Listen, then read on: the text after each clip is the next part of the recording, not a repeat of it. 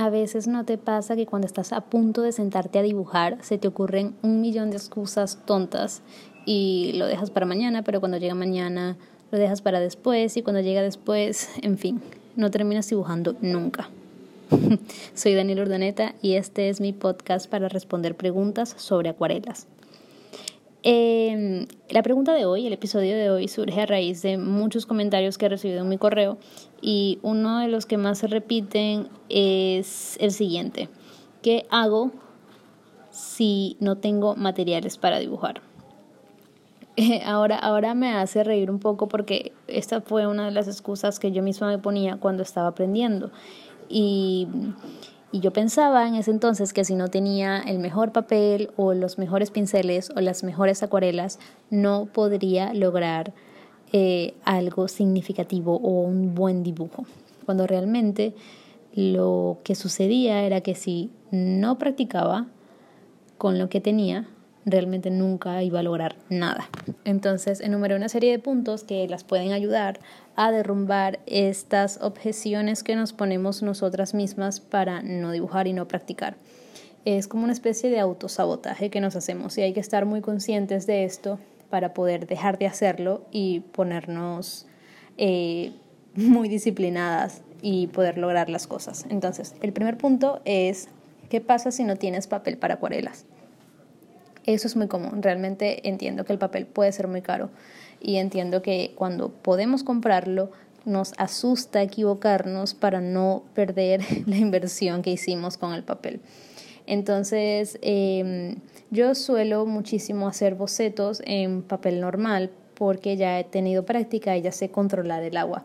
Pero eh, a ti que estás aprendiendo, eh, si de verdad no consigues em, eh, seguidamente el papel para acuarelas o te cuesta mucho comprarlo, te recomiendo que no dejes de practicar y apliques eh, lo que vayas aprendiendo en papel común. De verdad, no es recomendable, pero que no sea una excusa para no practicar. Em, si tienes un papel común, eh, te recomiendo utilizar una técnica llamada seco sobre seco.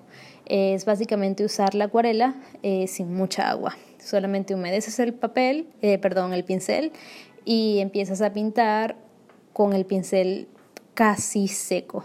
Eh, la pintura no te va a salir tan fluida y no vas a lograr manchas eh, tan fluidas, pero es una forma de pintar con acuarelas y todas las formas son completamente válidas. recuerda que en este mundo no hay reglas, tú misma las creas. Em, para hacer esto, Simplemente tienes que fijar muy bien el papel, quizás con cinta los bordes para que no se doble. Eh, no puedes pincelar muchas veces por el mismo lugar para no dañar la fibra y como te digo usar poquita agua.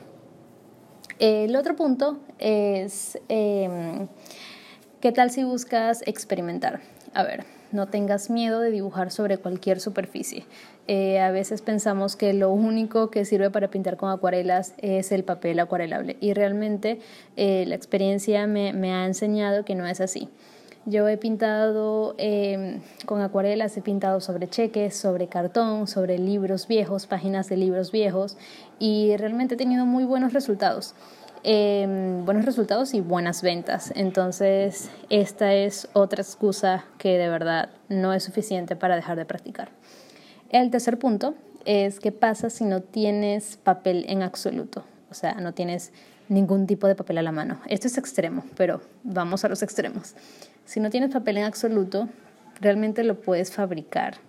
Es un poco complicado, pero vamos, en internet puedes encontrar los mil y un tutoriales de hacer papel artesanal. De verdad, que nada te frene a practicar.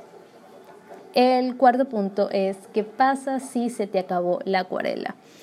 Em, eso también es un poco extremo porque realmente las acuarelas se rinden mucho cuando las compramos. Yo todavía tengo mis primeras acuarelas, es increíble. Eh, obviamente he pintado con, con unas nuevas, pero de verdad me quedan mis primeras acuarelas. ¿Y mm, qué pasa si se te acaban? Pues no importa, mientras reúnes dinero para comprar más, puedes seguir tus prácticas creando manchas quizás con café. hay un montón de cosas que te pueden generar la misma textura de la acuarela. De verdad, no te frenes. No hay excusas para dejar de practicar. Sigue practicando, donde sea, cuando sea, cada vez que tengas ganas. Y no importa si te equivocas. Eso siempre te va a dejar herramientas o te va a dejar maneras de mejorar.